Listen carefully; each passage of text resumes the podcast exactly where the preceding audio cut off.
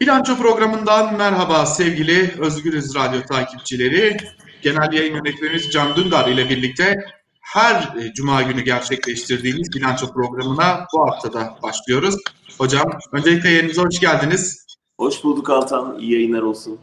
Çok teşekkür ederim hocam. Şöyle başlamak istiyorum hocam. Ee, malum Ankara kulisleri çok yoğun ama Ankara kulislerine geçmeden önce meslektaşlarımız MİT mensubunu ifşa davasından yargılandılar. Ee, tabii aslında gazetecilik faaliyetleriyle yargılandılar. Bunu çok iyi biliyoruz. Ee, bunun en yakın tanıklarından ve mağdurlarından biri de sizsiniz aynı zamanda tabii ki. Şunu sormak istiyorum hocam. Ortaya çıkan her üç yılda bir, her beş yılda bir ortaya çıkar MİT yasasına muhalefet, e, yok MİT mensubunu deşifre etme gibi şekillerde çıkan bu yargılamalar gerçekten de e, bir suç mu, yoksa bunlar bir gazetecilik faaliyeti mi? Bir mağdur olarak aynı zamanda bunu cevaplamanızı çok isterim. Altan, Türkiye'de bazı dokunulmaz kurumlar var. Mesela Cumhurbaşkanlığı. Cumhurbaşkanına dokunan yanıyor. Cumhurbaşkanına hakaret en çok dava açılan konulardan biri. Bir başkası Diyanet. Yani Diyanet de dokunulmazlık statüsü elde etmeye başladı son yıllarda. Ee, o da dokununca sanki kutsala dokunmuş gibi e, bir feryat geliyor hükümet cenahından. Ve tabii MİT. Yani oldum bittim öyleydi ama son dönemde Türkiye'nin e, hükümetin uluslararası operasyonları arttıkça ve daha çok gizli operasyon yapmaya başladıkça tabii MİT'in rolü büyüdü. MİT yurt dışı operasyonlara ağırlık vermeye başladı ve bunu haberleştiren bütün gazeteciler MİT yasasına muhalefetten dolayı suçlanmaya başladılar. Şimdi ülke dışında bir operasyon yapıyorsunuz, orada kayıp veriyorsunuz ve hükümet istiyor ki bunu yapsın, kayıp da versin ama bu duyulmasın. Bu elbette duyuluyor. Yani bu çağda izlemenize imkan yok zaten. Ee, ve bunu duyurduğun anda sen suçlu duruma düşüyorsun.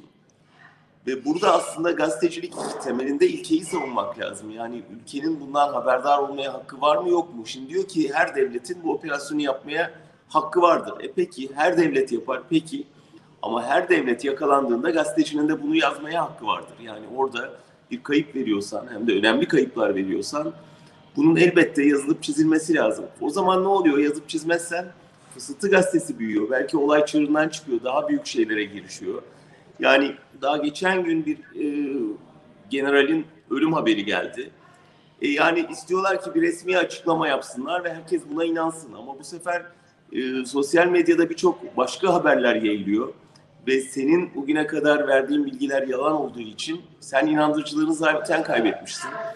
O yüzden korkarım bu devam edecek. Yani gazeteci, bu gazetecilikle, gazetecilerin e, bildirme, haber verme hakkıyla hükümetin saklama alışkanlığı arasında bir ip çekme yarışı ve burada biz her zaman haberin yanındayız elbette. Meslektaşlarımız da aslında çok da büyük bir şey değil. Yani sonuçta orada şehit düşmüş bir istihbarat görevlisinin cenazesinden bir fotoğraf yayınlamaktan üstelik çok sevindik ama mahkum oldular. Yani evet. e, iş trajik bir boyutta aslında. Yani biz e, hükümetin elinden rehineler kurtarmış gibi seviniyoruz gazeteciler olarak.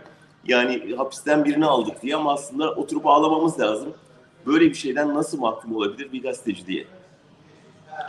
Evet hocam, yani zaten e, açıkçası ben sevinemedim. Elbette ki arkadaşlarımızın, meslektaşlarımızın tavsiyesinden tuttuydum ama e, sevinemediğim nokta şuydu. Yani mahkeme yine çıkıp siz gazetecilik yapmadınız, siz suç işlediniz dedi ve ben açıkçası meslektaşlarımın talihesini sevindiğim kadar E, verilen cezaya ve mesleğimizin mahkum edilmesine de çok üzüldüm.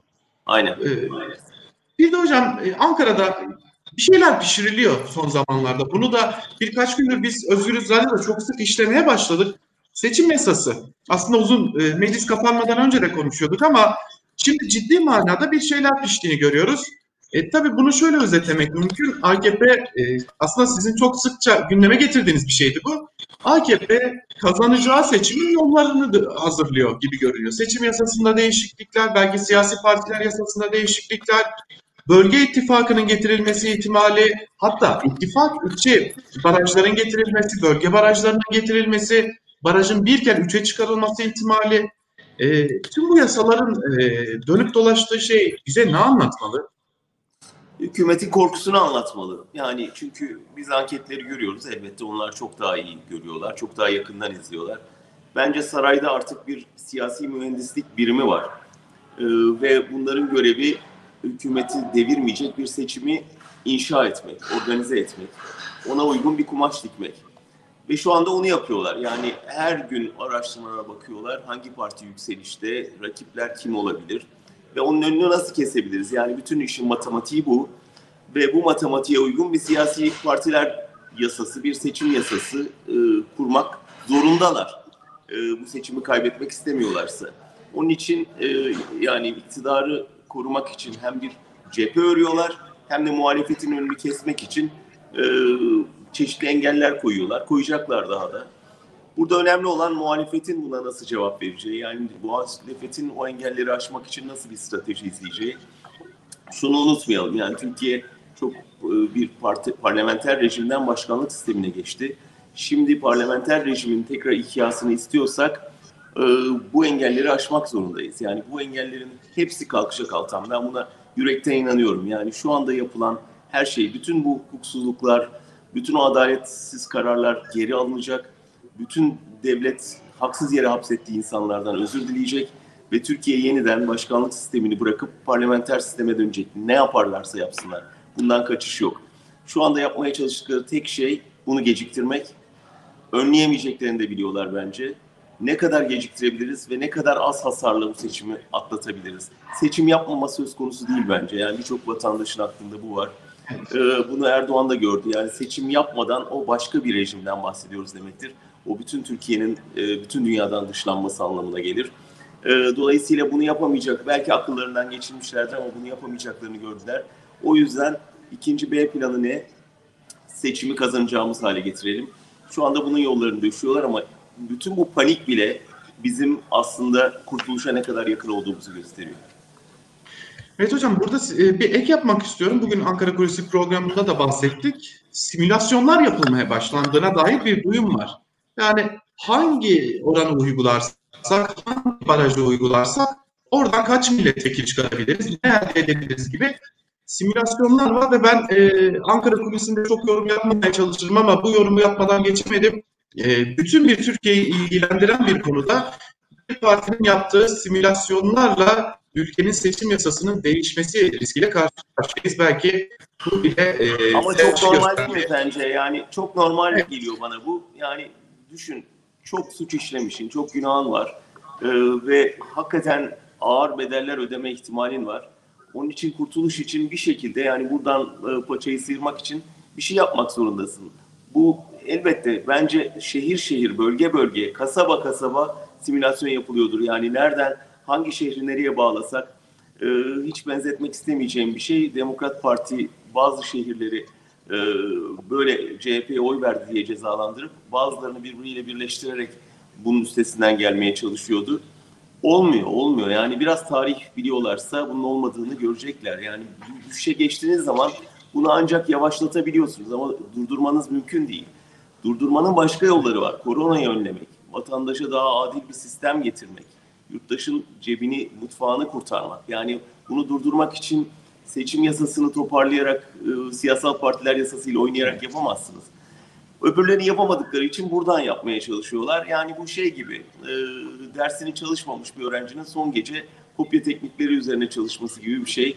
Ama e, yakalanacaklar, çaresi yok. Evet hocam, çok önemli bir şeye değindiniz gerçekten de. Yani ne koronayı durdurabiliyorlar, ne ekonomik krizi engelleyebiliyorlar. Her şey sarpa sarmış durumda. Koronavirüsler vaka sayıları artıyor. Muhalefet üstüne basa basa bu sayılar gerçek sayılar değil diyor. Ee, şimdi çok dikkat çekici bir bilgiyi de paylaşayım. Öyle isterseniz son sözü sizden almış olalım ekonomiye dair aslında.